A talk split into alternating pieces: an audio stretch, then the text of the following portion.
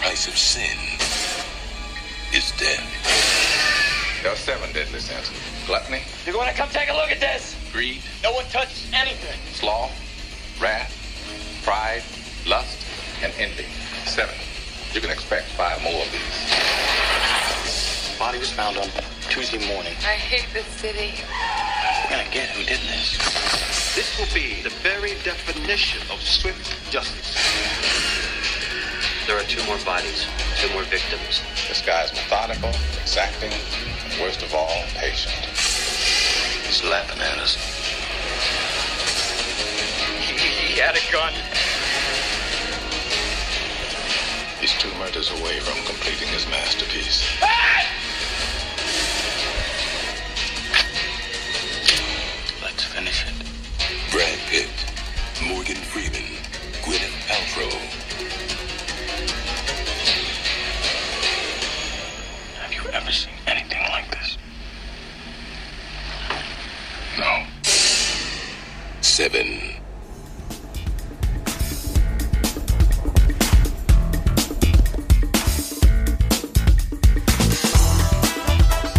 Всем привет! На проводе Popcorn Podcast Киев-Ровно. Сегодня ситуация такая, что между нами города-города, и мы пишем через волшебное устройство Zoom, потому могут быть какие-то новинки для нас в общении, но и для вас тоже. Серега, здорово! Привет, Ваган! Да, если слышите лай собаки, крик ребенка, знайте, это Ваган дома просто находится. Перед тем, как начнем, передаю слово Сергею с Public Service Announcement. Ваган, очень официально было. Ребята, на самом деле у нас наполеоновские планы. Мы прям плотно-плотно хотим заняться не просто записью одного подкаста, а сделать несколько шоу. Очень активно двигаемся в направлении видео, пытаемся найти какую-то студию. Более того, хотим вам прям в режиме реального времени об этом показывать и рассказывать. Еще непонятно где, Instagram, YouTube или просто будем об этом писать заметку в ЖЖ. Но, тем не менее, есть большие планы. Очень важно слышать вас, понимать, нравится вам, не нравится. Хотите вы нас продолжать слушать? И сколько среди вас смельчаков, которые готовы нас еще и видеть. Пожалуйста, не стесняйтесь, нам нужна обратная связь, нужны ваши отзывы, лайки. Да, если у кого-то есть напутственные слова, советы или люди, которые нам могут помочь, или даже знакомые, которые нам могут помочь и хотели бы нам помочь, пишите. Так, с Public Service Announcement мы закончили? Закончили, да. Если, опять же, любой совет воспринимается нами максимально серьезно, поэтому не стесняйтесь. Итак, погрузимся в чуть-чуть мрачный, но максимально интересный мир Дэвида Финчера и его очень интересного триллера «семь» тысяча девятьсот девяносто пятого года, который, э, не побоюсь этого сказать, блокбастер с самым низким мнением о человечестве и о людях. Мало надежды в этом фильме, в отличие от э, двух-трех фильмов, даже от «Терминатора», тут вообще никакой надежды не видит, тут как бы... Все уже порешено, и мы просто двигаемся в сторону чего-то. Или уже мы пришли, и некуда нам деваться, мы просто страдаем дальше. Ну, ребята, кто фильм не смотрел, пожалуйста, выключите сейчас подкаст, посмотрите этот фильм, потому что, когда мы вам расскажем об этом фильме, начнем говорить, чем все это закончилось, смотреть будет уже не так интересно. Мы записываем в пятницу, а пятница — это прекрасный день для... того, чтобы прослушать и посмотреть, прослушать, во-первых, подкаст, не знаю, когда он выйдет, а во-вторых, посмотреть хороший фильм «семь». Посмотрите кино, все, а потом уже составите сво- свое мнение.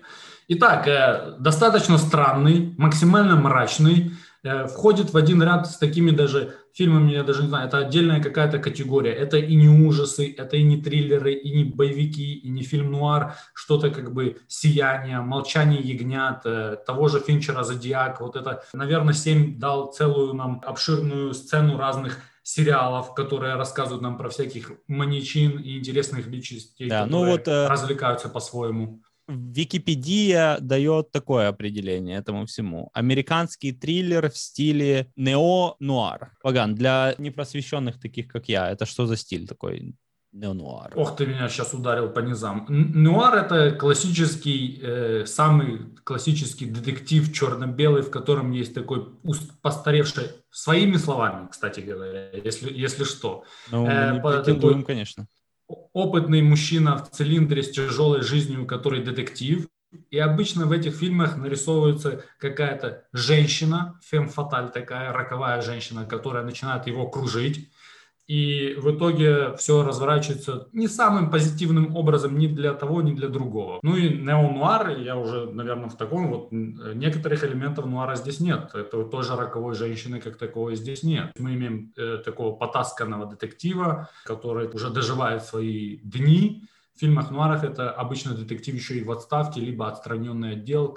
Посвежее, который легче смотреть фильм-нуар, это «Чайнатаун» с Джеком Николсоном. Прекрасно объяснил. Итак, спасибо большое. Не знаю, как тебе и сколько раз ты его смотрел, но фильм этот затягивает сразу. Минута, две, три. Потому что сама идея настолько интересная, что ты раз и уже в мире этом. Интересно узнать, где этот фильм в твоем рейтинге и какую бы оценку ты выставил. На нашем известном сайте эн би эй, ай эм ди би, вот, ну ты понял, ага. Вот там восемь и шесть. Так. И входит он там в двести пятьдесят самых рейтинговых фильмов на uh, ай эм ди би. На Кинопоиске восемь и три тоже очень, очень неплохо. Какую да. оценку ты выставляешь этим ребятам? По-моему, это почти идеальный фильм, если честно.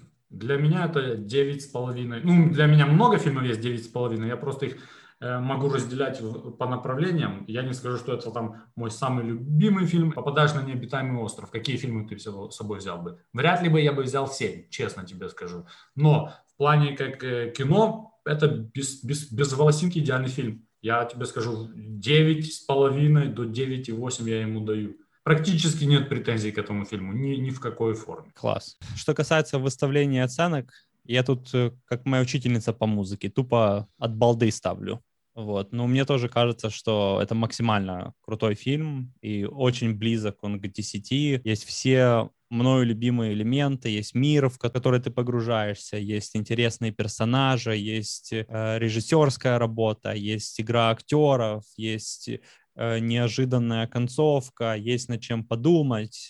Ну, это, это просто, просто прекрасный фильм. Кладезь информации, которую можно пересматривать, и с каждым разом, когда ты смотришь, ты находишь для себя что-то новое, что-то необычное.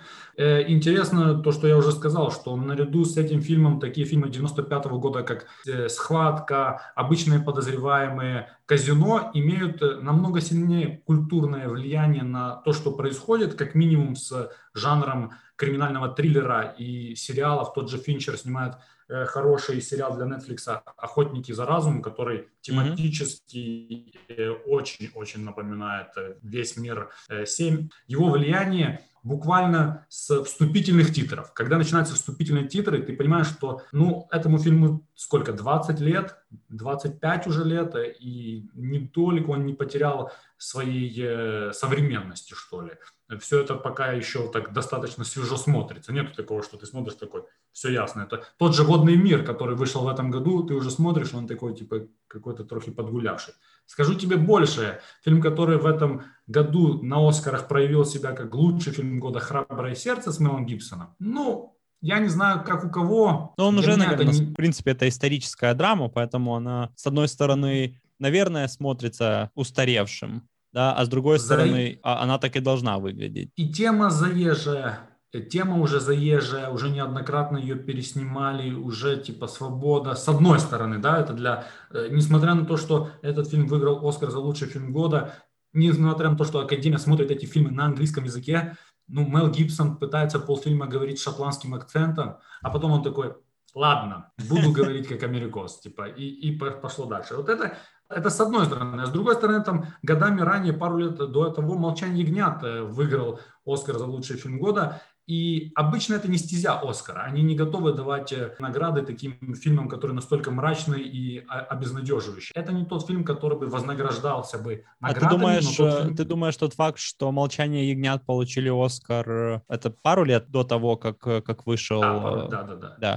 Ты думаешь, это повлияло на то, что не дали «Оскар» фильму «семь»? как бы не хотели еще раз погружаться в эту мрачность, тьму и триллеры, и решили немножко разбавить. Я думаю, «Молчание ягнят» — это высшая планка мрачности, на которую, по крайней мере, на тот и на сегодняшний момент готовы пройти э, киноакадемики. «Семь» — это слишком мрачный фильм. Я тебе скажу так, это не фильм для первого свидания. Ты иногда да. после первого свидания такая, типа, неловкая. Пом- помнишь... Помнишь, мы когда с тобой «Зеленую милю» обсуждали, один комментарий был, чувак говорил, да, девушка не дала за, на просмотр да, этого да, фильма. Да, вот тут, да, наверное, да, тоже, да. тоже такая, там, начиная с титров, ты понимаешь, что сегодня дела не будет. Я тебе скажу так, что я могу не дать после этого фильма. Как бы, я, я честно тебе говорю, это, это не грустный фильм, но это реально обнадеживающий. Ты потом такой... Эх, как бы э, даунер такой, да, это не возвышающее да. кино, наоборот, оно тебя... Пойдем, э, пойдем по пятьдесят бахнем, наверное. И причем тяжелых по пятьдесят, про жизнь поговорить, знаешь, такой, ты меня уважаешь. Вот. И тем не менее, режиссура и сценарий настолько шикарны, что как оно не номинировалось на «Оскар», для меня это загадка. Автор сценария, которого зовут Эндрю Кевин Уокер, во-первых, человек спасся от того, чтобы самому не быть маньяком, потому что я не понимаю, как адекватный человек может такое придумать. А он, я это думаю, я думаю, он по... там, знаешь, начал, начал писать сценарий и такой где-то в голове прокручивал, как бы он это делал. И получал от этого удовольствие. По-любому. Написал такую, такой сценарий, э, ну, фантастический сценарий. Я, я не знаю, что тебе сказать. Это сценарий один на миллион, что ли, э, тут у меня слов нету. Мы с тобой обсуждали про терминатора, который по алфавиту лупил людей, да? Ну, эта идея такая же достойная. Типа, давай по грехам пройдемся. Какой твой любимый смертный грех, Ваган? Есть у тебя любимый? Сложные вопросы. Я думаю, мой любимый... Сегодня одни сложные вопросы. И про неонуар мы с тобой говорим. Про... Неонуар — это такой, на, на энциклопедию. А, а этот такой уже э, слишком личное. Знаешь, насколько я буду э, честен с тобой. Значит, какие у нас есть э, грехи? Гордыня. Давай. У тебя есть Горды... список? Потому что у Гордыня. меня... Угу. Есть. У меня Может, нету, но ты называй. Нет. Ты называй я Гордыня, буду... зависть, гнев, лень, э, алчность. Пять назвал. Обжорство. Обжорство и э, половые сношения. Как это называется? Похоть. Э, похоть, вот. Семь. Ну, я даже не знаю, э, в какой... Мой любимый грех, типа, чем я больше всего грешу? Или, типа, как, как, как фильм? Вот это мой любимый.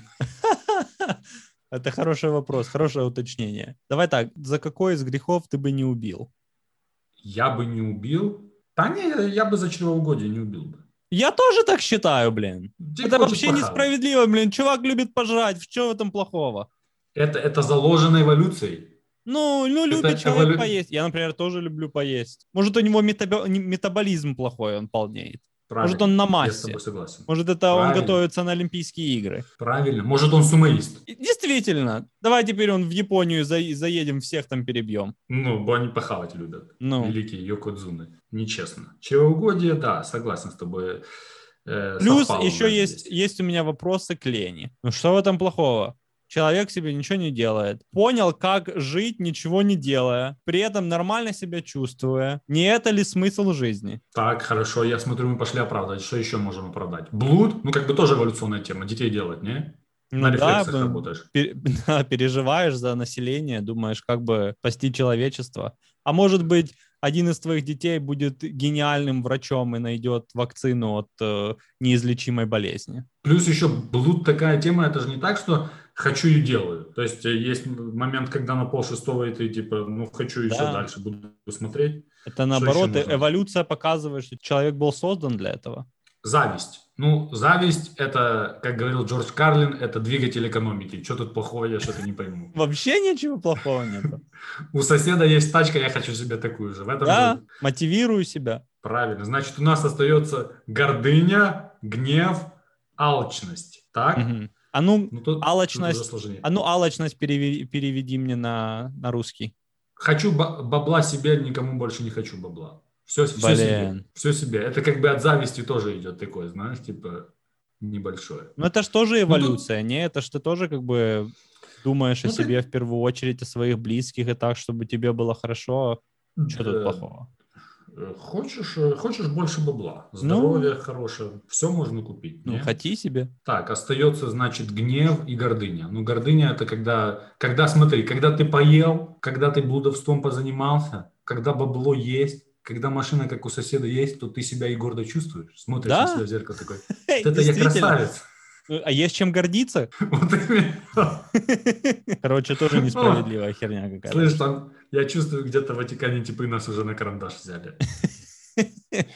Остается, остается, гнев, остается гнев. Ну вот смотри, гнев. Вот эти типы, которые нас на карандаш в Ватикане взяли, да?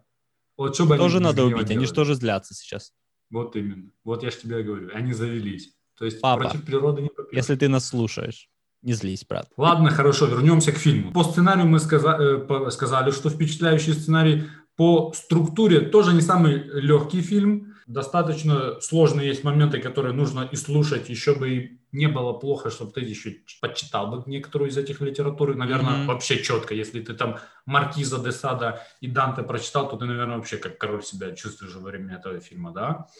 И плюс еще Я такое... думаю, если ты почитал эти книжечки, ты должен, в принципе, себя, себя как король чувствовать, просто не см... да, даже да. не смотря этот фильм. Гордыня сразу бьет по низам. Да, нач... кстати, начитал, тут есть варианты быть типа... убитым, да, так что гордиться да. нечему. На фоне всего этого э, не покидаю чувство, что мы смотрим такую вариацию Шерлока и Холмса, которая не сильно похожа на Шерлока и Холмса, как по мне. Ну, потому что Шерлок у нас достаточно такой сбитый э, чувак, нифига никак э, не остряк, в формате классического Шерлока Холмса, какого-то там э, доктора Хауса или других персонажей, которые сейчас косят под Шерлока Холмса. Mm-hmm. И еще интересно, что Ватсон тут э, полный дебил. Ну, искренний дебил. Он добрый Вася такой, типа. Но он же да. дурачок. Он такой, он е- такой... Емеля-дурак с печи. Да-да-да-да. Он как бы с добрыми побуждениями. Искренний но... такой, да. Да-да, наивный, наивный, типа что-то хочет поменять в этом мире. Но когда он начинает валяться с собаками и там начинает гавкать с ними, ты такой, все ясно. Типа, тут, тут все ясно. Тебе сложно будет это преступление раскрыть, братан. Это, это я еще не говорю, как, как его развели с покупкой квартиры или там с арендой квартиры. Это во-первых, есть, есть вопросы к тому, как выбирается квартира и...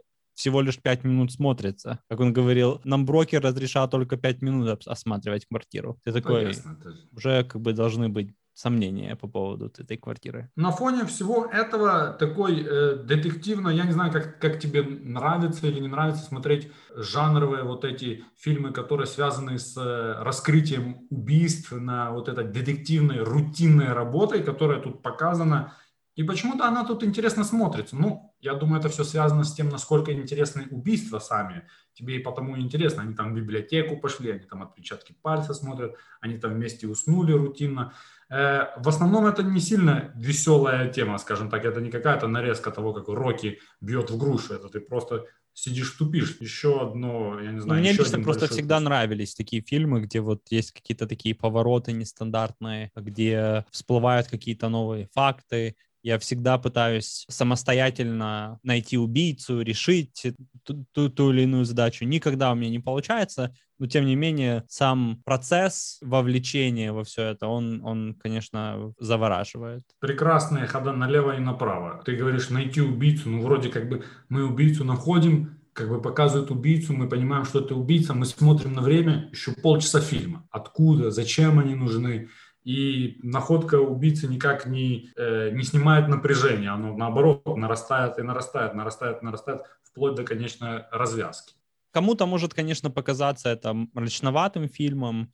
На самом деле продюсером фильма он тоже казался мрачноватым, у них тоже были определенные неоднозначные мысли по поводу того, как фильм заканчивается и как он должен закончиться, мы об этом поговорим немного. Как по мне, вот так вот тот вариант, в котором они все оставили, он, он, он просто шикарно, по крайней мере, мне заходит на ура. Давай прямо сейчас попробуем обсудить все эти нюансы по поводу сценария и того, как оно снималось. Значит, у нас есть прекрасный, подающий надежды режиссер, который до того снимал э, видеоролики и рекламные ролики и чувствовал себя отлично в лице Дэвида Финчера, который есть, наверное, прямым наследником и эволюционным продолжением того, что делал э, Альфред Хичкок. Такой достаточно скрупулезный э, режиссер, которому там по семьдесят-восемьдесят дублей иногда нужно одной какой-то вещи. И в Голливуд он зашел со съемок третьего фильма «В списке чужих». Ну, я слышал, неудачный, это... да? Не совсем удачно у него она получилась как-то. Значит, И... как? Значит, как?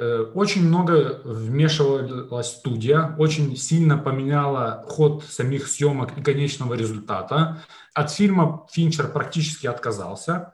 Но э, видно на фильме его же мрачность. Не то чтобы «Чужой», это прям «Унесенные ветром», но это достаточно мрачные фильмы, на фоне их этот фильм еще мрачнее.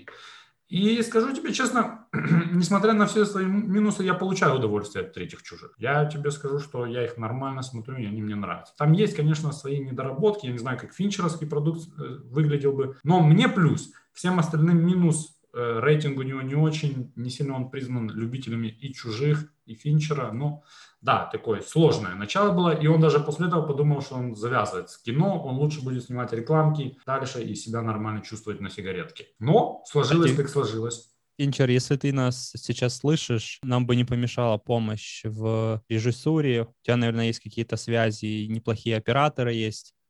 Свяжись с нами. Пожалуйста. Мы уже сказали, что такой был парень, который работал в магазине пластинок, Эндрю Кевин Уокер, такой, mm-hmm. который на досуге писал сценарии.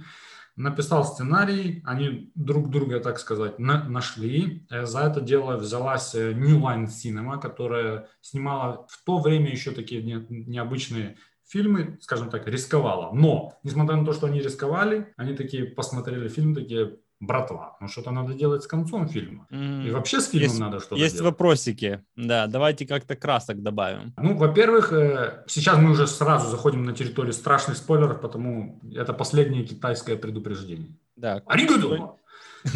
Кто не спрятался, я не виноват. И э, после того, как э, детектив Милс размазывает мозги Джона Доу по, по стенке, то есть выстрел, выстрел, выстрел, выстрел, то в оригинальной э, версии Финчера, то после этого сразу был Cut to Black, сразу черный экран был угу. и титры. А знаешь, почему не утвердили это? На самом деле Финчер попросил, что... Когда пока делались тестовые показы, он сказал, что нам нужен черный экран, и, пожалуйста, не включайте свет, не открывайте двери в кинотеатры, не запускайте, не, не, не нужен свет. Я хочу, чтобы зрители немного подумали над тем, что случилось, дайте им возможность тридцать секунд переварить это все. Но, естественно, есть подозрение, что происходили тестовые показы в кинотеатре «Факел» на метро Харьковской, и никто не прислушался к его просьбе, и дебилы эти сразу пооткрывали двери. Был нарушен вот эта вот аура, которую он пытался создать, и атмосфера. Короче, все, кто смотрели этот фильм в тестовом показе, забраковали концовку. Одна женщина сказала, те, кто придумал этот сценарий, должны быть убиты. Тебе вопрос такой, какая концовка тебе поинтереснее? Я понимаю, что ты видел только одну и про вторую наслышан. Я думаю, тот вариант где-то в интернете, может, и можно найти где-то на, на записях. Как, как ты думаешь, какой вариант лучше? Мне, знаешь, какой вариант мне понравился, как альтернативный вариант? И он на самом деле нравился и Фримену, потому что альтернативная концовка была, что не Брэд Питт убивает главного злодея, а он. Морган Фриман. Таким образом, они да, не да, позволяют да, да. ему как бы угу. выполнить его, его план. И угу, вот угу. эта концовка мне нравится. Она такая, с одной стороны, продолжает мрачную тему, а с другой стороны, ну, хоть какой-то хэппи-энд в этом есть. Ну да, Сомерсет уже на пенсию хотел, то хотя бы трехразовое питание было бы. Хотя да. я не думаю, чтобы его и посадили бы. И Финчер, и Брэд Питт, который до того тоже имел опыт с тем, что студия вмешивалась в съемки и меняла концовку фильма. Кажется, речь идет о фильме «Легенды осени». Такой фильм, вот это фильм на свидание «Легенды осени», если что. Вот это Всем такой. Вам на заметку. Потому как-то пришли а, кстати, и сошлись. Это, это совет и мужчинам, и женщинам, или это, это в основном мужчины используют такой вариант? Напишите нам, девушки, вы вообще приглашаете парней на, на посмотреть кинчик с э, возможным продолжением? Таким образом, э, фильм мы получили, на который было потрачено достаточно мало денег, ну мало, условно мало, тридцать три миллиона условных единиц. И он заработал очень большие триста двадцать семь миллионов условных единиц, скажем так, произвел фурор и подтолкнул не только Финчера к статусу топ-режиссеров Голливуда, но и Брэда Питта в топ лучших актеров. Это, наверное, одна из лучших его работ. Ну, не знаю насчет лучших, но хорошая работа. В принципе, я не знаю, когда Брэд Питт был плох в кино. Это один из тех актеров, которого время... Кстати, оба, и Фримен, и Питт, это одни из тех актеров, те актеры, которых время не особо порубало с точки зрения, с точки зрения внешнего вида. Они как бы не особо их поплющило. Мы с тобой же не говорим про голос Моргана Фримена, который в оригинале можно слышать как колыбельную, нет? Да, Морган Фримен вообще не поменялся. Мне кажется, он родился таким. Кстати, интересно тем, может, ты где-то смотрел в интернете информацию, что его сын есть в эпизодах. Работает... Это интересная информация. Э, вот этот жирный работает... чувак, которого убили, это его сын? Кстати, жирный чувак, которого убили, это автор сценария в, в, в этом, в, в костюме жирного. Да. Это такой типа камео. А, там, ему, а кстати, сын... там, же, там же еще история с писюнами была. Они же ему там реально большой писюн приделали этому, этому кенту. И это какая-то, такая, какая-то почерк режиссера. Он там во многих своих фильмах эти писюны светит. Именно такие большие, конские. И вот да? У этого жирного. Странно, ты не обратил внимания. Не обратил, я вообще люблю такое посмотреть. Конечно, это же вроде... На тебя не похоже. Морг... Сын в Моргана Фримена играет мастера по отпечаткам пальцев, который там за компьютером сидит. Mm. Голубки, можете выйти отдохнуть там, пока я тут работаю, будет, может, пять-шесть часов занять. Я к тому, что сыну Моргана Фримена там уже лет сорок. А он выглядит как... Уже... как да, уже подходит к этому делу. Кстати, ты за фильм получилось у тебя улыбнуться или юмора тут вообще нету никакого, кроме того, как поезд проезжает мимо их дома? Ну вот это, вот это смешной эпизод. Я улыбнулся, когда он с собаками начал там ласкаться. Это было смешно. Меня всегда, с одной стороны, улыбало, а с другой стороны, удивляло, как детективов в таких фильмах показывают, как они приходят на места убийств. То есть у них mm-hmm. особо, особо они не впечатляются этим. Такие, окей. Когда они прибыли там, где убили этого жирного, Брэд Питт кричит: «Зовите книгу Гиннесса, у нас тут рекорд». Я такой, ну да.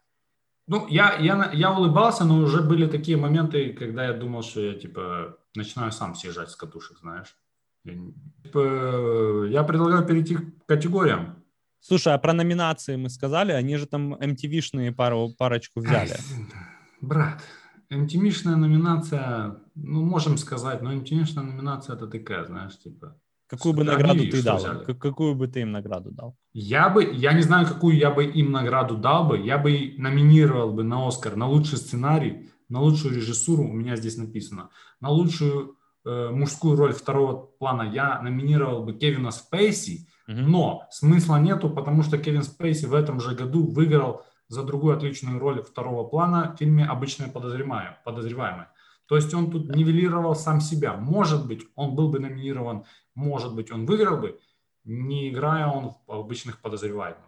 А, кстати, прикольно, когда выходили афиши к фильму «семь», они выходили абсолютно без имени главного злодея. Его не показывали в титры. Не в, не в начале, Спейси был первым в финальных титрах, но нигде на афишах он не упоминался, соответственно, чтобы люди не догадались. Максимально грамотный ход. Э, ты смотрел «Обычные подозреваемые»? Да. Ну вот, э, если их еще подряд ставить, то после «Обычных подозреваемых» это вообще гениальный ход, потому что если, если бы после «Обычных подозреваемых» его бы написали бы в сценарии, то ты на первой минуте фильма такой, а, ну, понятно. Типа. Mm-hmm. И э, мы на прошлом подкасте э, говорили про... человека, который выглядит как педофил, э, про Стива Бушеми, да. То я тебе скажу, что Кевин Спейси тоже выглядит как э, такой подоночек, который mm-hmm. может резануть. Он... Спейси, кстати, как переводится, пере... если бы его переводили, как космический? Да, наверное. Да. Космосный. Пространственный. Ох, ты ушел, да, пространственный. Я хотел, типа, Кевин Космос, типа, как Леня Космос. Как этот, как из бригады Кент. Космос Юрьевич. Космос Юрьевич, он самый, да. Ну, я уважаю Юру, который сын такой, он похож на космос. Так его и назовем. Мой сын — это моя вселенная. Это мой космос. О, космос. Космос. Прикинь, как паспортистка в паспортном столе охреневает. Как вас зовут? Космос. Молодой человек, шуточки, пожалуйста. Имя. Слушай, мы слишком далеко отходим от э, фильма этого, но, блин, если бы он своего, если бы он дожил, чтобы у него был бы сын, и он сына назвал Космос, то он был бы Космос-Космосович. Космос-Космыч. И прикинь, он прорабом на стройке работает. Космыч! Кос-Космыч. Кос-Косыч. Кос-Косыч. Давай вернемся уже к лучшим сценам, я Давай. думаю, да? Угу. Я себе тут написал, и мне кажется, тут есть явный победитель, тут даже не о чем говорить, а ну, но ну, все давай. же пройдемся. Титры, я не знаю, как сказать, но вступительные титры – это сразу победа. А ну-ка, раз так, может, кто-то не смотрел, не собирается смотреть, если такие есть, то я вам искренне сочувствую. Опиши титры, это там, где вот листочки, там, где тетради, там, где, там, сразу... где подшиваются да, да, да, да. Там, там, где сразу пок- показываются, как чувак себе отпечатки пальцев спиливает канцелярским ножиком, скальпелем. Это еще какие-то зрелище. Кривые пальцы на принтер пускаются, скачет картинка, вот эти буквы и слова выходят как-то непонятные, то ли с печатной машины, то ли еще чего-то. Музыка мрачная. Мне ну, знаешь, короче. Что запомнилось, когда он фотографию пришивал ниткой и иголкой в тетрадку. Да, вот это то, тоже такое интересное занятие. Сразу затягивает. Я не знаю, из чего ты сделал, но ты сразу снять хорошие вступительные титры – это полдела. полдела. Кстати, Финчер хорошо снимает вступительные титры. Еще одно его отличное вступительное титры – это к фильму «Бойцовский клуб», там, где как Согласен. в мозгах происходит все. Mm-hmm. В конце из носа, кажется, или изо рта выходит типа на... главного персонажа. Ну и вообще, пару слов о «Бойцовском клубе». клубе. Это, конечно, когда ты смотришь «Бойцовский клуб», потом смотришь фильм «семь» и понимаешь, что это снял один и тот же человек, сразу хочется говорить об его гениальности, потому что это однозначно прям два шедевра кинематографа. Кстати, «Бойцовский клуб» мы когда-то давно писали, по-моему, один из первых. Если что, кто-то может вернуться. Дальше идет знакомство... Хотя оно до титров, но и как бы притирание, скажем так, знакомства детектива Милса и детектива Сомерсета. Я так и то, не что... понял, а в чем у них был этот биф? Чего он его не взлюбил? Такое впечатление, он там, ему еще ничего не сделал. Какой-то расист. А, ты белый. Я, детектив. я думаю, за юношеский максимализм. То есть это, знаешь, что потом его и притянуло к нему, то же самое, что и сразу его оттолкнуло. Бо он словами другого гениального актера «Too old for this shit». Дальше. Ужин у Милса. Хорошая сцена. Это единственный луч надежды и радости в этом фильме. Мне одному показалось, что она его клеила. А вообще, потом, когда она ему позвонила, я такая, мне бы хотелось с вами встретиться. Мне под столом она тупо, а меня, она его сто процентов трогала ногой. Думаешь? Сто процентов. Такая, мне не с кем больше поговорить. Вы единственный, кого я знаю. Приходите ко мне вечером, посмотрим прекрасный фильм. Ну, это, это странный звонок. У них отношения достаточно странные, но она нужна в фильме, чтобы, во-первых, раскрыть ее должны максимально, чтобы мы в итоге увидели, к чему это приведет. И она единственный чистый человек в этом фильме как таковая. И ее персонаж, когда ее раскрывают и показывают вот в таком ракурсе, ты понимаешь, почему она стала женой Милса. Потому что, мне кажется, вот именно такой персонаж, вот такой человек может ужиться с таким, как Милс. Тоже наивным, тридцать лет, иметь этот синдром юношеского максимализма. То есть однозначно она хорошая пара ему. Дальше. Э, захват голодающего. Тот, что ленивого, точнее, захват. Там, где они, у нас есть отпечаток пальцев, все, свод тим, на, на, на раз-два, приготовились. Давай. Да. Самое, ну, не знаю, до, до последнего самое напряженное, ну, когда такой элементы, может, ужаса есть, и визуального хоррора есть, и напряга есть, когда они заходят, и там висят эти елочки из машины, mm-hmm. все еще непонятно, что происходит, зачем эти елочки, и когда он там отдергивает эту штуку. Э... Это, наверное, мое любимое убийство. Серьезно? Mm-hmm. Mm-hmm. Вот из, из, из всех тех, которые случились в этом фильме, вот это, по сути, человек сам умер. Ну, по сути, он сам умер, модель сама умерла, но она же сама себя убила, у нее была возможность позвонить, да? Ну, эти двое, остальные все уже порешили, не? Ну, еще круто то, что он заставил чувака плоти себя отрезать кило. Ну, и каждый день ходить фоткать его, это тоже такая задача, знаешь? И никто никогда не видел, как он приходит его фоткать, каждый день. Дальше погоня Милса, где Милс за Джоном Доу уцепился и не догнал его. Там, где они через, через все здание пробегают, да, всех да, прячут да. По, по своим квартиркам, да, это был да, такой да. экшен Х- динамический. Хороший бег старого чувака от Моргана Фримена. Типа такой, я буду бежать, ну типа, ну не сильно быстро. Это, я не... это... Дальше момент, даже не сцена, а момент, когда Джон Доу заходит в полицейский участок. И он, понятно, весь в крови, пальцы его в крови, и он детектив.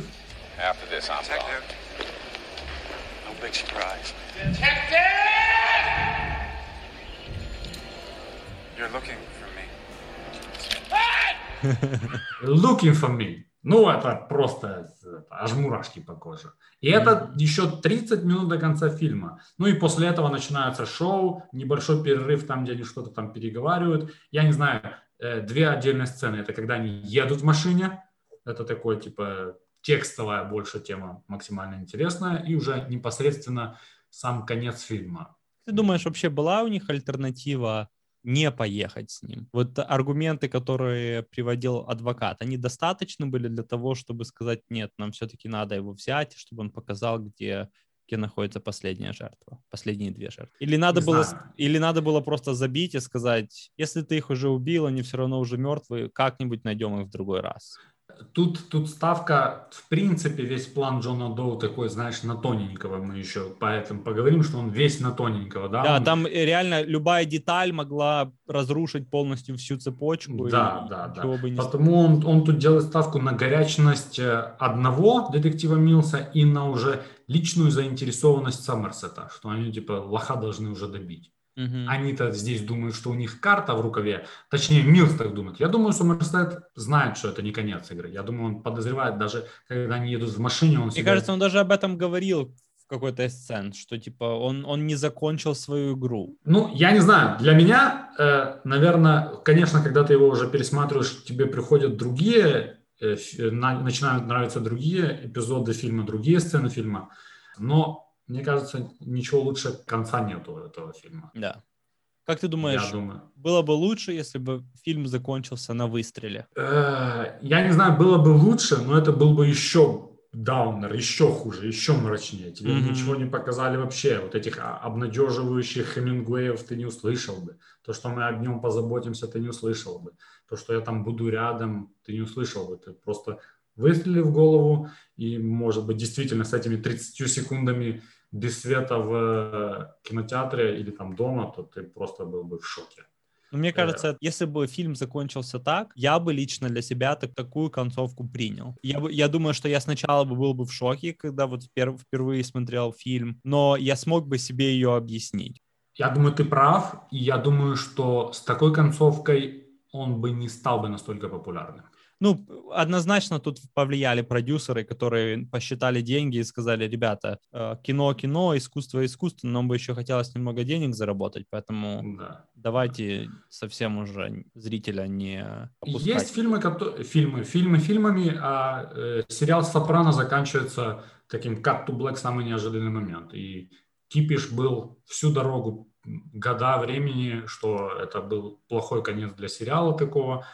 Ну, со временем люди привыкают, и даже теперь он нравится многим такой конец. Так что я не думаю, что он был бы настолько популярный, но я думаю, что он дальше был бы культовый. То есть он и сейчас остается культовым, да? То есть как, как этот фильм закончился, точно. Он никак не, никак не повлиял на культовость его. Короче, ну вот, конец фильма я для себя отмечаю как самую лучшую сцену этого фильма. Ты можешь что-то добавить, что-то убавить, да, вот, э... что-то сказать. С того момента, как они едут в автомобиле, интересная деталь, уже последняя эта сцена, она снималась в конце съемочного цикла, и многие актеры, включая Брэда Питта и Кевина Спейси, они уже тогда начинали работать над своими следующими фильмами. Вообще были очень сжатые сроки у режиссера, чтобы снять этот фильм, по-моему, пятьдесят пять или пятьдесят шесть дней, поэтому кадры, где Брэд Питт общается в машине с Кевином Спейси, там есть кадры, где Брэд Питт еще до того, как он начал сниматься в «двенадцати обезьянах», и уже после того, как он начал сниматься. После этого, ага, они, ага. они реально из кусков его собирали.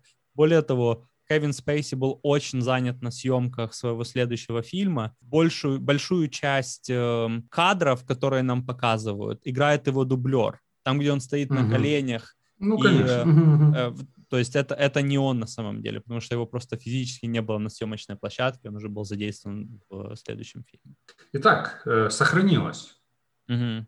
Я уже устал говорить. Титры сохранились максимально. Э, концепция серийного убийцы такого.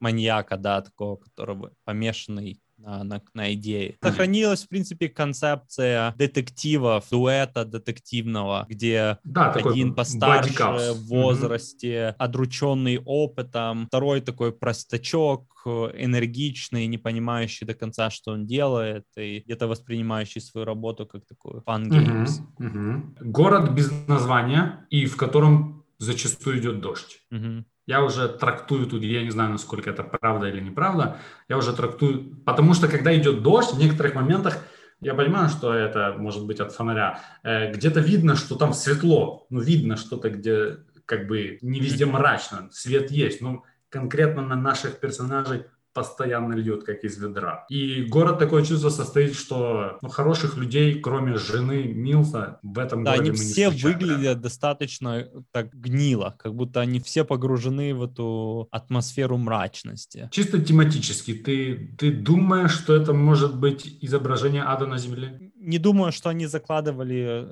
такой двойной смысл в это, но вот сейчас вполне возможно. Ну, то есть я думаю, что какие-то критики могли бы найти какой-то подтекст в этом всем. Ну, просто интересно. Я понимаю, что, грубо говоря, такое чувство, что Сомерсет его сразу в начале фильма предупреждает. Тут говорит, я уже пять лет работал в убийстве. Он говорит, не тут. Ты не был здесь, ты не был в этом городе, не тут, слушай внимательно, слушай. И тут сразу они встречают такую дичь. То есть каждый второй, типа, убийца вот такой тент, э, судя по тому, как реагирует начальник полиции, когда Сомерсет рассказывает, что mm-hmm. это, походу, какой-то опасный чувак, он такой, да что ты лепишь, какой-то чувак нач- начитался книги, там, накормил чувака, успокойся, какие серийные убийцы. Это как бы вторник, обычный вторник в этом отделении, mm-hmm. знаешь.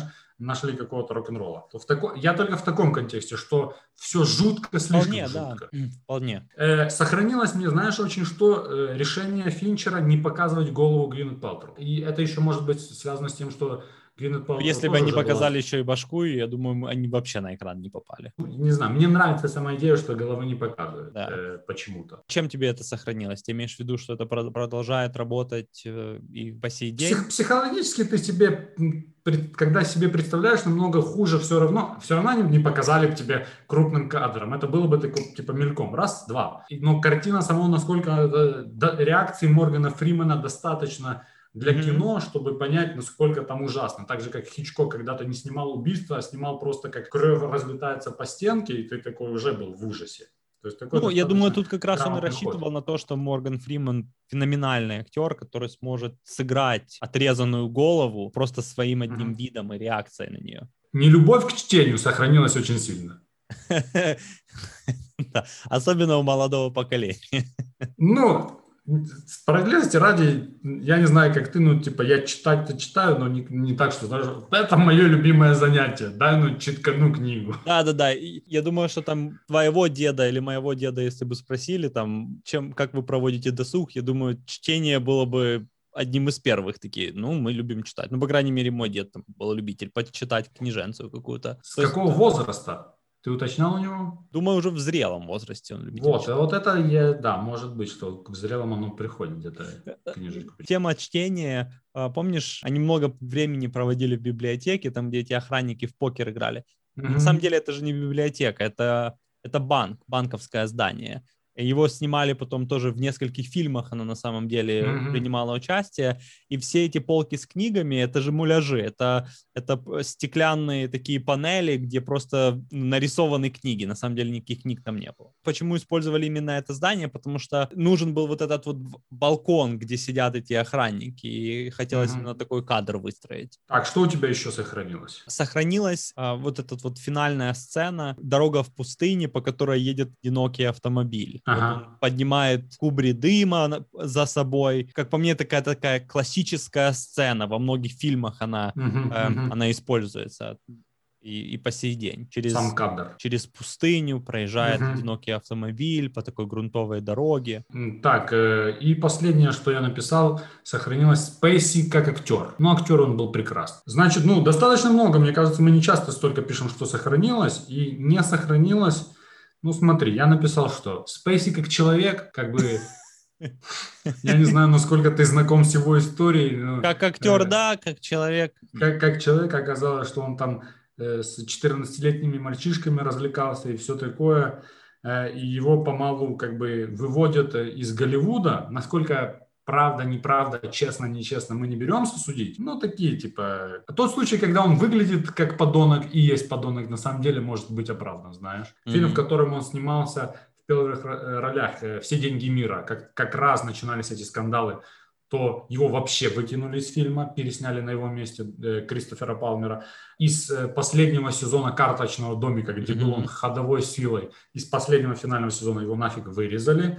И после этого... Хотя он, конечно, там был ключевым персонажем и, как по мне, он ключевым. Главный герой, как бы. Да, они повернули все в сторону Робин Райт, что она, мол, там решала. Я думаю, не сохранилось, ну, дослушай меня, не сохранился первый просмотр, потому что он слишком крутой. Конечно, и пересматривается он хорошо, не пойми меня неправильно, но ничего mm. не сравнится с первым просмотром этого фильма. Это такой фильм, когда ты уже знаешь, чем он заканчивается, когда ты понимаешь последовательность событий, пересматривая его во второй, в третий, пятый, десятый раз, ты уже не акцентри... ты уже не погружаешься в эту атмосферу заново, ты уже больше всматриваешься в то, что ты пропустил там в предыдущие разы, какие-то новые детали высматриваешь. А вот этого вот ощущение того, что ты вместе с персонажами фильма проживаешь каждый кадр, каждый эпизод. Такая темнота и такое э, ощущение депрессивности, которое иногда казалось, можно потрогать прямо рукой его. И, иногда хотелось сделать яркость экрана немного больше. Настолько mm-hmm. было все темно. Mm-hmm. Поэтому да, mm-hmm. я, я, я согласен. Вот это вот ощущение первого просмотра не сохранилось, потому что он уже прошел. И не сохранилась мне еще пара, э, такая моральная составляющая фильма. В конце ты уже сказал, когда Кевин Спейси едет в машине, он начинает там рассказывать, этот жирный, ты с него посмеялся бы, этот вообще педераст, этот еще то-то. И ты такой, ну, базара нема, пару нормальных тезисов ты сказал. Хорошо, ну, типа, мне не нравится, что я с ним согласен, знаешь, вот такая тема, типа, ну, как бы, да. Этот паренек дело говорит. Да-да-да, как бы, ну, и да-да, молодец, что ты сделаешь, типа, знаешь.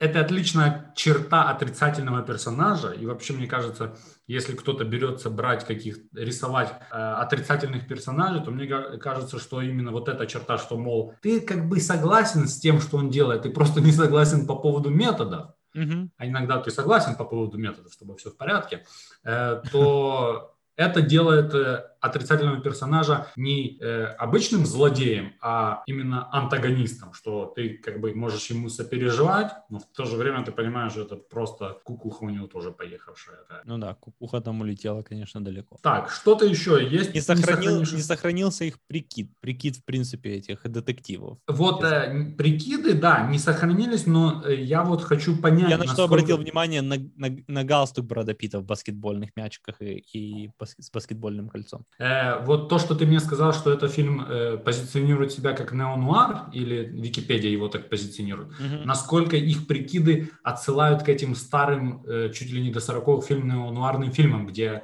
детективы так и ходят в таких тяжелых плащах, в этих Коломбо. Шляпах. Да, кстати, да, какой-то там Коломбо, только мрачнее Коломбо. Я думаю, Коломбо бы разрулил эту задачу за двадцать минут. Знаешь, думаю, что разрулил там... бы эти задачи? Дукалис. Дукалис, вот это как Носатого этого кента звали. Казанова. Казанова. Вот герой нашего времени. Так и было бы. Еще что не сохранилось? Или все на этом? Да я думаю, все остальное. Ну блин, а знаешь, что еще сохранились? Тупые полицейские, которые летели на вертолете, и явно была возможность приземлиться, явно была возможность приземлиться на этом вертолете. Они такие, нет, здесь слишком много проводов. Сука, приземлись пятьдесят метров в сторону. Бедный Сомерсет бежал сорок метров снова. Да-да-да. Да, снова надо бежать. Он когда увидел голову такой, что бежать или пускай стрелять, ну типа... Вы меня загоняете, пацаны. По поводу кастинга. Угу. На роль Милса претендовал Дензел Вашингтон, потом говорил, что зря отказался. Но, с другой стороны, я думаю, что он не подходил бы. Он слишком... мощный. Я не думаю, что он, да, не, не может сыграть такого Васю, наивного. Угу. Он, он чисто антропометрия у него такая, не Василя с э, Полониной. Э, Николас Кейдж тоже целился в эту роль. Тоже не Милза. Знаю. У меня, да, да. Не, непонятное у меня отношение с Николасом Кейджем. Он, кстати, и сыграл героя главного в другом фильме Эндрю Кевина Уокера восемь миллиметров. Такой себе фильм, но рок-н-ролльный максимально. И пробовался, но я думаю, это, это слухи. То есть тут, в принципе, все слухи могут быть, mm-hmm. но это максимальные слухи. Что на роль Милса претендовал Слайс Сталлоне. Но я думаю, это лепилово страшно. Ну, с точки зрения Васи он подошел, конечно. Ну да, еще бы, если бы он там стоял бы постоянно в боксерских перчатках. Как бы. да, да. Детектив Сомерсет. Значит, козырные кенты, такие как Роберт Дюваль и Джин Хэкман пробовались. Мне кажется, Джину Хэкману получилось бы хорошо изобразить такого человека. Роберт Дюваль не знаю. И козырь в рукаве это Аль Пачино. Играл бы детектива Сомерсета. Вот Аль Пачино мог бы, не? Знаешь что? Аль Пачино мог бы в дубляже. Э, ты когда-нибудь слушал Аль Пачино, Аль Пачино и Аль Пачино в дубляже? Вот это я... Его... А я не знаю, Аль Пачино, Аль Пачино, он в «Человеке со шрамом» был в дубляже? Это, ну, я имею в виду, ты смотрел его в оригинале. В оригинале, да. Языке. Но вот это уже Аль Пачино, который уже вошел в режим «Лицо со шрамом» и не выходил из него уже. Он уже был такой «Уа!» Чувак, э, который играл, скажем так, самого себя, вариацию какую-то самого себя. Да, да, да. Запах женщины, каждое воскресенье. Ну, везде он играл вот этого. Это, это знаешь, как если на наши, на наши реалии переводить, это актер, который мог бы играть самого себя в девяностых, знаешь. Сего, а, а, актер современности, который играл бы себя в девяностых. Но чувак, который его дуб, делает дубляж на русский язык, у него совсем другой голос и совсем другая подача. Он такой, аж деточка, подойди ко мне. Такой, знаешь, mm-hmm. более смазливый, что ли, по сравнению с Аль Пачино, который еще иногда переигрывает. У него там есть моменты, где типа... Great ass! And you got your head all the way up it! То есть у него есть такие моменты, которые просто вылетают, там сами актеры со, э, рядом в шоке, знаешь. Актеры а, рядом а... такие, переписываем дубль, да? Иногда не переписываем. Аль Пачино такой, только попробуй, только попробуй. I told ya. Плюс то же самое, что ты сказал, физиологически Аль Пачино метр пятьдесят. Тоже он мог не подойти. И Джон Доу пробовался Вэл Килмер. Я не знаю, как бы Вэл Килмер у себя бы проявил бы, но Кевин Спейси это победный. Как ты думаешь, кто еще мог подойти на, на роль Джона Доу? Я думаю, тот же Стив Бушеми сыграл бы такого подонка. Да, да, да, я только хотел сказать. Я думаю, ранний, а может и недостаточно ран... ранний, пораньше, чувак, э, я думаю, Роберт Де Ниро мог бы сыграть такого подонка. Я думаю, мог бы, знаешь, кто сыграть? Достаточно неизвестный чувак, он есть в «Армагеддоне», э, его зовут, его зовут э, Уилл Паттон. Тот, который он умер, был... да? Один из тех, кто умер. Не-не-не, это тот, кто катала в казино, тот, что, типа, папа твой торговец. А, да-да. Пришел да, да, сына да. увидеть. Понял. Вот этот чувак... владеет некоторыми характеристиками такого добра, подонкого, подлого, который мог бы сыграть такого маньячину. И не побоюсь этого слова, Винсент Донофрио, мой, один из моих любимых актеров, ниже радаров, знаешь, такой он. А где он, он играл, еще играл? Он играл «Цельнометаллическая оболочка» Стэнли Кубрика, рядовой Гомер Куча. Он играет в одном из лучших отслоений сериала «Закон и порядок», отдел самых страшных каких-то преступлений. Он там играет такого мозговитого чувака. Он играет еще маньячину в фильме «Клетка» с Дженнифер Лопес. Он попроще актер. Ну, попроще я имею в виду в статус звезды попроще, но как актер и как маньячина он достойный. Пошли дальше. Интересный факт. Собака, одна из собак в фильме, это собака непосредственно Брэда Питта из, из реальной жизни. Ну и на то время они как раз Гвинет Пэлтроу же мутили, трохи у них были терки, знаешь. Ходили на, на свиданицы, да? Да. Короче, псу Брэда Питта я даю шесть педигри, Павла, если ты не против. Отгружай. Сразу видно, что из актерской семьи. Минута славы. Сложный, сложный нюанс в минуте славы. Нужно понимать. Персонаж Джона Доу подходит под эту категорию или нет? Бо его в фильме немного. Его в фильме минут двадцать всего. Он не так долго в экране. Над этим давай подумаем. Кроме Кстати, него... Джон Доу, так его же не называют его настоящее имя. Давай, давай, да, давай разберем этот нюанс, что имеется в виду под Джоном Доу в Америке. Я не знаю, может, в Англии тоже. Ну, по крайней мере, в фильмах, которых Точно я видел. Точно в Америке, потом, да. Людей, которых не могут определить личности. Кого-то там нашли, кого-то там увидели, кто-то потерял сознание, кто-то потерял то или иное, то их называют Джон Доу. Исторически я не Не знаю, почему их называют Джон Доу, но мужчин называют Джон Доу, а женщин называют Джейн Доу. Вообще говорят так о тех, кого ты не знаешь до конца по имени, такой незнакомец, стрэнджер такой, вот mm-hmm. они говорят Джон Доу. Как мы говорим там, да, это какой-то Вася Петич, вот какую-то максим, максимально банальную фамилию, максимально банальное имя, и вот в, в Америке это Джон Доу. Джон и Джейн Доу. Так, под это давай подумаем, кроме того...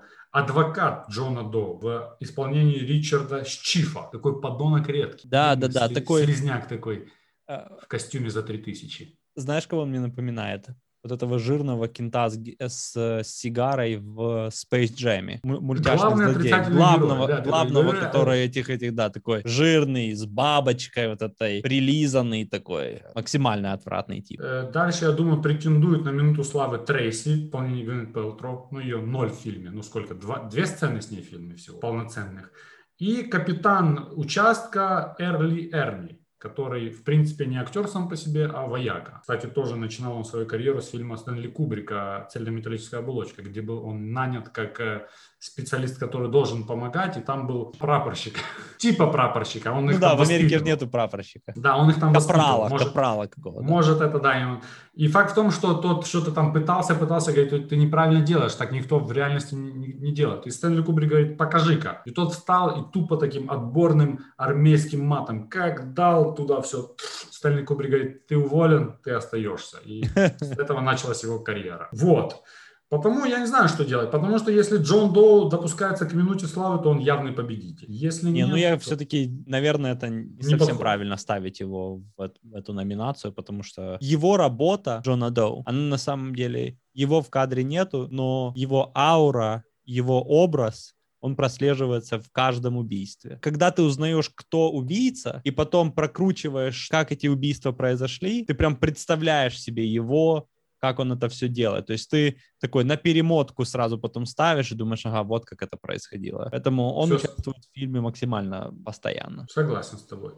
Тогда придется выбирать. Я думаю, все-таки э, Гвен Пэлтроу, Трейси Милс, дадим ей хоть что-то. Пик карьеры. Пойдем, как всегда, пройдемся по паре людей. Mm-hmm. Морган Фриман. А потом, что у него там было, какие у него там были дальше произведения? Э, Морган Фриман где-то около, э, значит, у него был очень мощный конец восьмидесятых, очень мощный. Значит, в восемьдесят девятом году у него выходит три фильма э, за, и одна номинация и победа в «Оскаре». Это тебе так на минуточку такой нехилый, нехилая заявка на пик карьеры, да? Mm-hmm. Но, но начиная с девяносто второго он снимается в «Непрощенном», он снимается в «Побеге из Шоушенка», он снимается в «Эпидемии» и снимается в фильме «Семь». Это за три года он снимается в таких солидных, ну, конечно, фильмах, Блин, где чуть-чуть выпадает. Но «Непрощенный», «Побег из Шоушенка» и «семь» — это такой набор, скажем так. Ну, а после того он уже такой, скажем, постарше чувак, который играет либо какого-то, как нарратора, да, который читает что-то для National Geographic. Да. Бога. Играет, играет бога, богоподобного чувака или какого-то. Ну, я к тому, что после этого в главных ролях он был где еще? В «Пока я не сыграл в ящик» с Джеком Николсоном, да, интересный достаточно mm-hmm. фильм, там, там, где они... «Десять шагов к успеху», э, что еще? Ну, «Праздник любви», слабый фильм, но мне всегда нравился. Я к тому, что около две тысячи седьмого года он уже играет явно на, на каких-то второстепенных ролях. В режиме ну, пенсии. Ну, да, ну, ну и по делам, нормальный чувак. Кстати, Потому этот и... Вася, Брэд Питт, он же там руку распотрошил. Да-да-да-да-да-да-да. К... Гипс, который есть в... Да, так, так на самом деле не планировали. Вася просто себе порезал руку о лобовое стекло. Потому надо принимать решение. Это либо восемьдесят девятый год для него, либо девяносто пятый год для него. Я для себя, вот для меня здесь выбор очевиден. Выбор между двумя фильмами. Либо «Побег из Шоушенка», либо вот фильм «семь». И тот, и тот фильм я люблю и уважаю. И... Но я, наверное, скажу тогда «Брюс Всемогущий». Достойно. Он там все-таки бога играет. Все-таки бога человек играет. Достойный выбор. Ну, да, да, да. Не, ну, я, но если серьезно, наверное, семь. Наверное, я, ну, в, мое, в моем понимании это, конечно, очень круто. Наверное, семь это такой х- хороший момент. Я имею в виду, что и моща у него после этого фильма была. Я думаю, он мог сняться в чем он хочет. Он типа это, это, это. семь. Пусть будет семь. Чего нет? Потому что Брэд Питт, наверное, нет. Да нет, Мне, Брэд Питт тогда только начинался, да? Нет. Только-только начинался, так же, как и Фи, Дэвид Финчер, только-только начинался. Uh-huh. Финчер после этого еще снял не один важный фильм. Хорошо, другие пики. «Обезглавливание», как ты думаешь, пик? Э, значит, «Обезглавливание» — это либо здесь, либо «Французская революция». Да, там лихо тоже делали эти штуки. Я думаю, где еще? В фильмах или инстанциях? Фильмах. О, есть пара фильмов по Гамлету, по Гамлету, по Шекспиру пара фильмов, где людям голову срубают, и там еще типа без головы тусуется. Та же «Сонная лощина» э, Тима Бёртона, там этот тип без головы весь фильм тулит. Последний раз я прозрел от отрубленной головы, это в «Игре престолов». Там тоже... В «Игре престолов» достаточно много отрубленных голов, хорошо, да-да-да, это важно. В принципе, в «Игре престолов» и конечностей немало отрубленных. Давай там, в принципе, рубят на ходу солидно. Да, не знаю, все-таки французская революция – это такое, типа... Еще ну, исторические. Да. Они этот, родоначальники. Пусть будет французская революция. Законодатели моды в этом. Пик в обезглавливании. Они тогда еще через гильотину работали, да? Или уже так на режиме типа раз, два, три, типа подноси? Нет, да, мне кажется, уже тогда все красиво было. Уже тогда да. Гильотина была, да. Сигарная тема такая. Пик карьеры. Сигарная тема.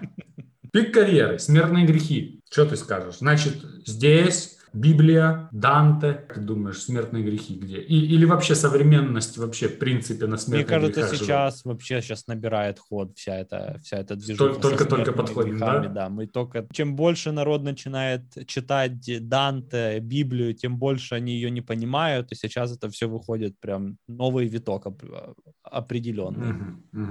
Достойно, достойно. Есть у тебя еще какой-то пик карьеры или хочешь к подозрительным делам, делам перейти? Пик карьеры мы всех основных, в принципе, обсудили, да? Да. Наверное, пик карьеры был у того кента, который привез голову. Больше где мы его еще видели. Это сильный чувак. Да? Это, это в принципе, пик карьеры доставки голов. Вот да. Это, типа, единственный факт, когда, типа... Так алло? Зарождалась Глова. Мало кто знает, Глова в конце семнадцатого века доставляла головы. Да-да-да. По адресу проживания казненного. Название же оттуда же тоже Глова, типа головы, доставка. Де Глово. Глово это же на польском голова. Де мою Глово.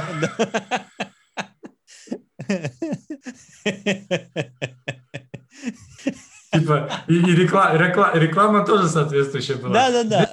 Де мою Глово. Глово. Мы знаем, де твою Глово.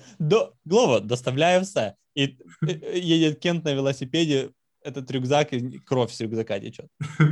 Ну, свежая Глова, потому что... Да, свежак. Если за тридцать минут не доставляем, забираем назад. Да-да-да. Меняем. Возвращаем деньги. По вторникам второе Глова в подарок. Если вам не понравилась эта Глова, можете его обменять в течение четырнадцати дней. На свиное Глова. Хорошо. Очень подозрительные дела. Где мы?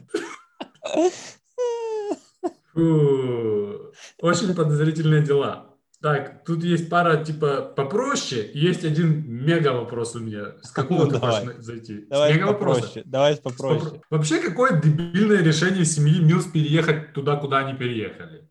Это в поисках приключений такие, типа. Я не знаю. Я, ну и тогда Брэд Питт не должен расстраиваться. Он такой, ну да, как бы...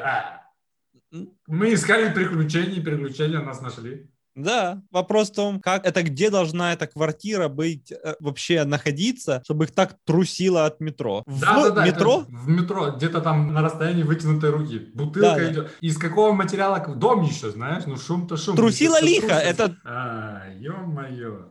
Такое слабое решение. Такой вопрос. Вот это, типа, Гвинет Пэлтроу некому было рассказать про свою беременность, кроме как Сомерсету. Типа, это чуваку, которого она раз видела вживую и так раз а я тебе о чем говорю. Тупо его замолаживала. Хотела взять его сначала на кислой морде и такая, там еще я чувствую себя пацан, одинокой. Пацан, пацан. Это был ребенок Сомерсета. Уже. Так и знал, что не надо было в сперматбанк заходить двадцать лет назад. О, кстати, один из альтернативных вариантов концовок был то, что э, Милс и Джон Доу сгорают в церкви, а Сомерсет воспитывает его ребенка. Ну, сгорают в горящей церкви, это тоже солидный конец для... Вообще план Джо Доу. Давай обсудим этот вопрос. Давай. Очень на тоненьком вообще. Все максимально на тоненьком, вплоть до... вот, ну, я так понимаю, когда он запустил схему, она уже пошла, она не может остановиться, ну, как я понимаю. То есть он и так, и так планировал все быстренько реализовать. Ну как Первое. Быстренько? Все-таки он кента одного мордовал целый год. Вот, не, я понимаю, вот после того, как он его домордовал, прошел год, после первого убийства, типа, все уже должно идти быстро. Вот, вот я про это. То есть от первого. Раз, раз, раз, раз, семь, закончили. Первый вопрос. Если бы он не встретил Милса, что бы он делал? Ну вот он завидовал Милсу, да? И порешил жену его. Mm-hmm. Вот если бы он не встретил меня, вот если бы детектива не было бы. Ну, кому-то другому завидовал бы. Думаешь, настолько легко? Да, да. Ну, допустим. Дальше. Как работает доставка головы вообще? Вот он тип отрезал голову бабе. Причем только что, мы видим, в какой майке он пришел. Ну, и экспертиза сказала, что там кровь его, кровь э, модели, которую он убил, и кровь третьего неопределенного человека, это типа э, жены Милса, да? Вот он отрубил голову, типа у него коробка при себе есть, или тип приехал, говорит, на тебе коробку, или там он запаковал в коробку, оставил где-то, говорил, придешь, заберешь. Там такой панк-рокер пришел, говорит, все, я повез эту штуку.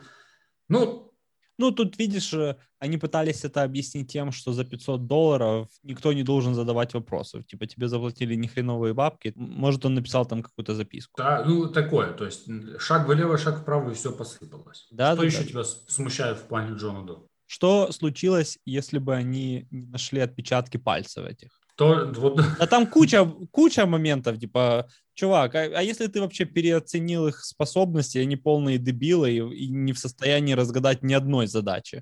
И на первом бы, и, и, и такие, на первом же убийстве такие были, э, ну, ладно. Я думаю, Дебалис и Казанова так бы сделали.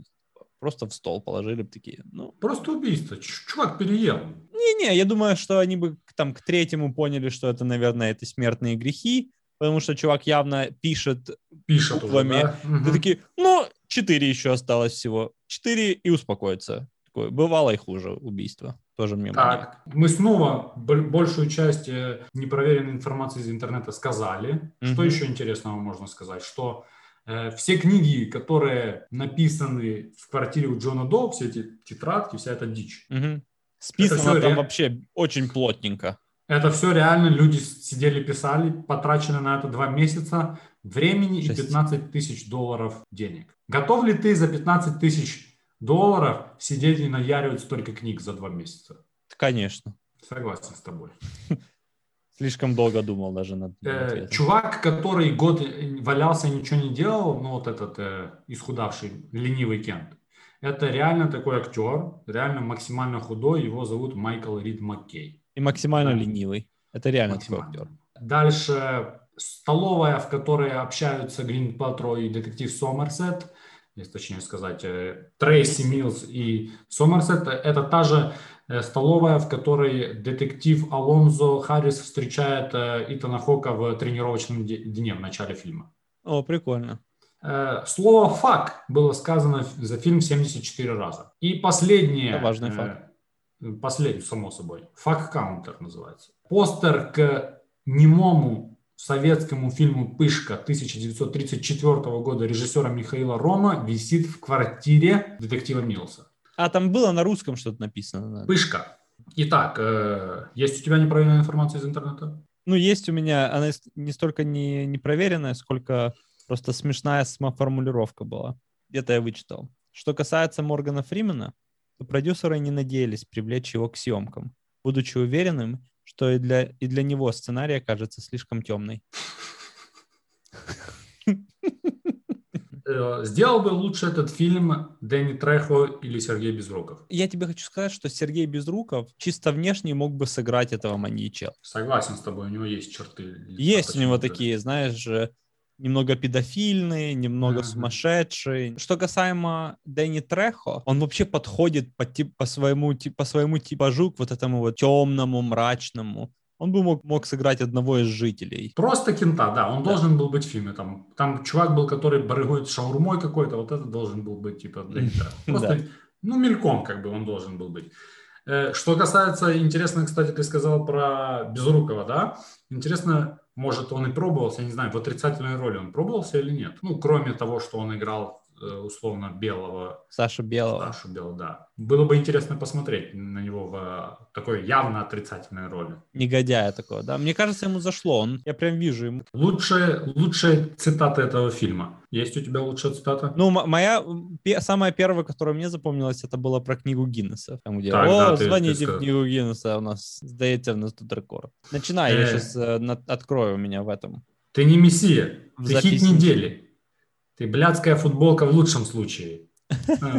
Это он ему натрушивал этому, да? Да, да, да, уже в, маши- в машине едут. Лекцию, когда они уже до- доехали туда на, на пустыню и спрашивают, говорит, что там у тебя? Там мертвый пес. Джон До говорит, я этого не делал. Так, так, так. Карточка в библиотеку. Это еще не делает его йодой. Блядский Данте. Ёбаный рифмоплет. Кусок собачьего дерьма.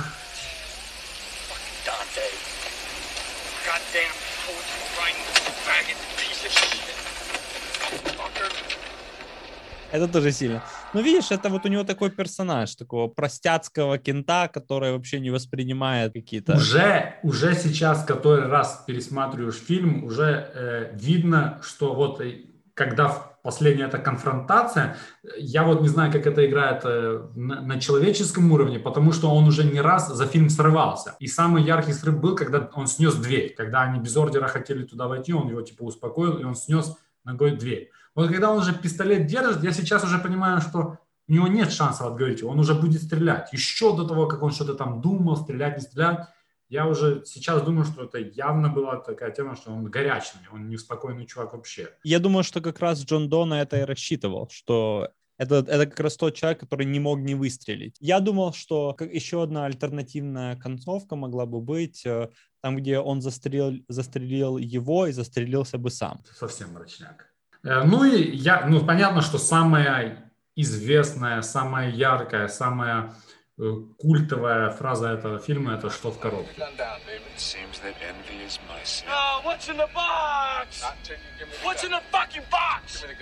Mm-hmm. Мне знаешь, какая понравилась? Мне понравилась. С ней не, сложно не согласиться. Люди не хотят героев. Они хотят есть чизбургеры, играть в лотерею и смотреть телевизор. Само собой. Я задумался, хочу ли я героев. Не хочу. Чизбургеров ты хочешь всегда, давай на чистоту. Да. Дело ясное, остается писанина. Такая...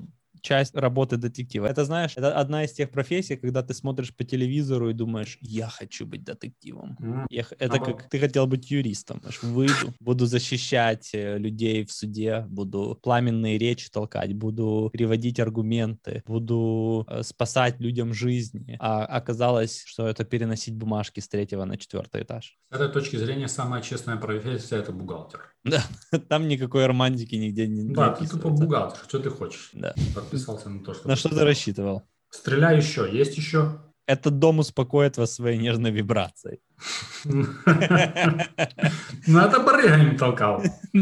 Это, братан, это какой-то черный риэлтор. Все, что мы о нем знаем, он умен, образован и совершенно безумен. Кстати, как ты думаешь, какая у него могла быть профессия? Очень интересный вопрос. Я думаю, вот такая, типа, такая спокойно перебирающая много бабло. Какой-то аудитор. Знаешь, да, да, да. Бизнес на расстоянии, какой-то такой. Да, да, да. На расстоянии и много бабла. Да, да, да. Бабла у него, походу, немало. Вот что-то какой-то, какой-то финансовый инвестор, может быть. Ну, видишь, он еще психопат, у него, походу, у него нет вот этой всякой эмпатии. Он может быть, да, и на фондовом рынке себя хорошо проявить, пару рублей срезать. Он плюет нам в лицо, а мы глотаем, как идиоты. То он явно всю игру вел, понимаешь? Всю игру. Он ни разу не был на шаг назад. Так, есть еще? Ну, это все, основные, там дальше пошло такое. Так, давай тогда пройдемся по, по, по основным, так сказать, у нас есть. Давай поговорим про более такие вопросы насущные, интересные. Э, и вообще, то, что беспокоило меня или тебя, в принципе, за ход этого фильма.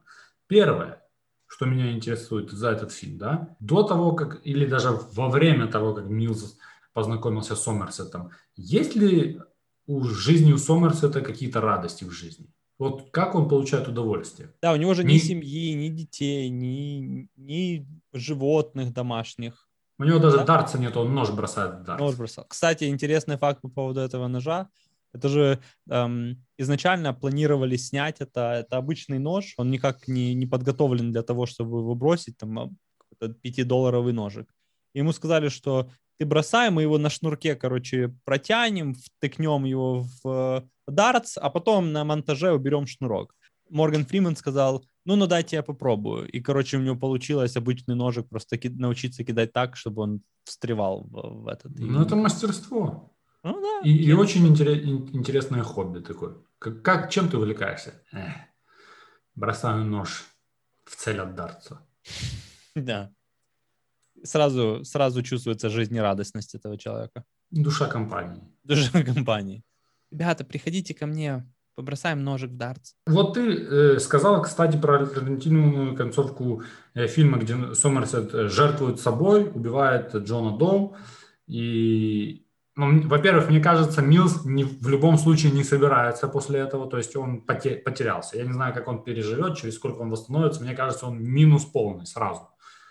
А чехлы он не снимет еще долго, конечно. А вот э, что держало Сомерсета, чтобы это не сделать? Он как бы... Видишь, фильм постоянно Пенсия. Нас пытает, он пытается наебать. Ну, Майами, знаешь, пытается нас наебать. Ты постоянно ждешь, что, мол, этого персонажа вели весь фильм. Вот в данном случае я говорю за Сомерсета. Он был там без надежды, грустный, он потерял всю надежду человечестве, он видел всякого дерьма, его там познакомили, они сдружились, он знает, что жена была беременна. Ну, такие накручу, накручу, что, мол, вот сейчас он может предпринять такой шаг, как бы, mm-hmm. во спасение.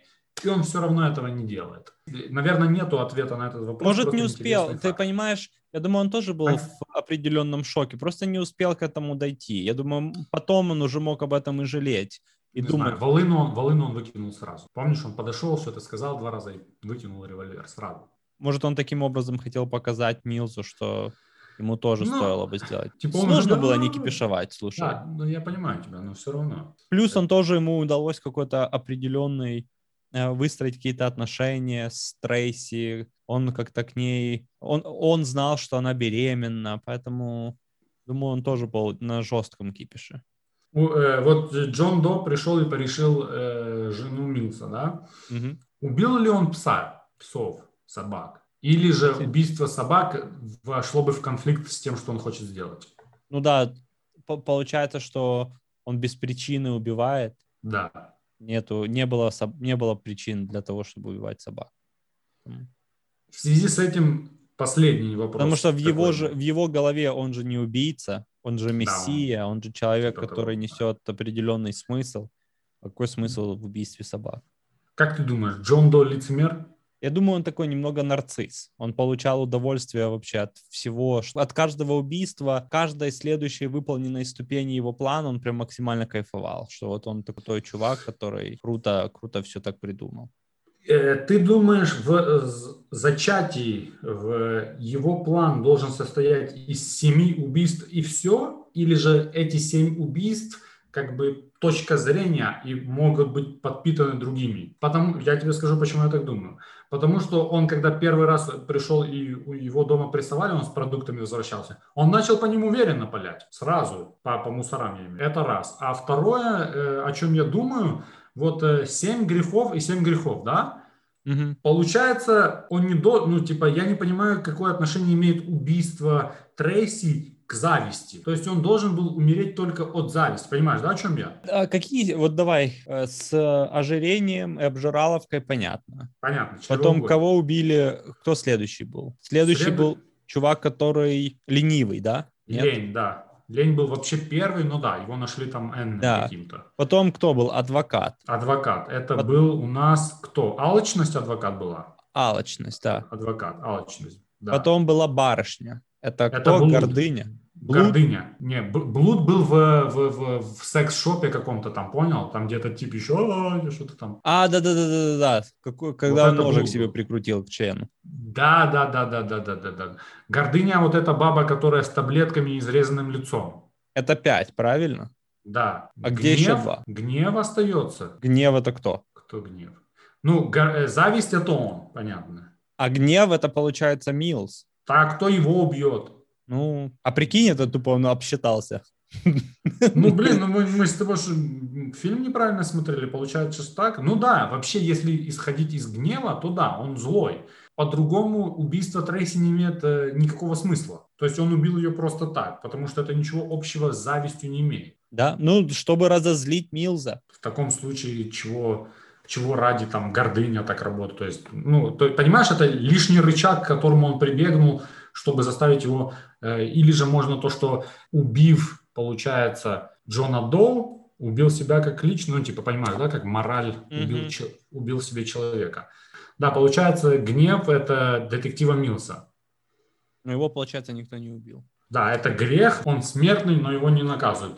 Э, тем самым fuck you, Джон До. Херовый план, бро. Ну, реально. Тоже он должен. То есть все умерли, кроме него. Ну, единственное, что мы тут прикручиваем то, что он морально разложился и сдался как человек, он остался да. жив, в отличие от всех других. Я думаю, там тип, Может, который... в этом была и задумка, знаешь, blackout сделать, чтобы люди потом сами додумали, а что случилось с седьмым. Может быть, тут, ну, ты видишь, уже вот это мы... Гребаные, блин. Солидную работу мы с тобой выполнили. Может, все остальные знали про это, но вот я только что до этого допер. Да, реально их семь, все, все умерли, кроме седьмого. Вот это минус. Короче, Джон Доу, fuck you. Свой шедевр ты таки не довел до конца. Фрая ты таки. Гунявый у тебя план был. Что еще? Есть тебе что еще добавить? Или вроде бы все? Будем на финалку выходить. Значит, друзья, мы только что обсудили, разобрали фильм «Семь» режиссера Дэвида Финчера. Безумно интересное кино. Э, несмотря на гениальную развязку в конце, также интересно его смотреть во второй, в третий, в седьмой, в семнадцатый раз. Э, приходите к нам, делитесь с нами вашим мнением, рекомендациями. Не стесняйтесь, а мы тоже не будем стесняться. Максимально двигаемся в направлении того, чтобы делать больше, чтобы делать лучше, качественней. Кстати, сегодня первый подкаст, записанный на два микрофона. Mm. Оказалось, для этого надо разъехаться в разные уголки страны. Mm. Вот, да. Ставьте лайк, делитесь. Это ничего не поменяет в вашей жизни. Лучше не станет, но и хуже тоже не станет. А нам приятно. Дорогие друзья, это был Popcorn Podcast. Держите свои головы подальше от коробок. До свидания. Пока.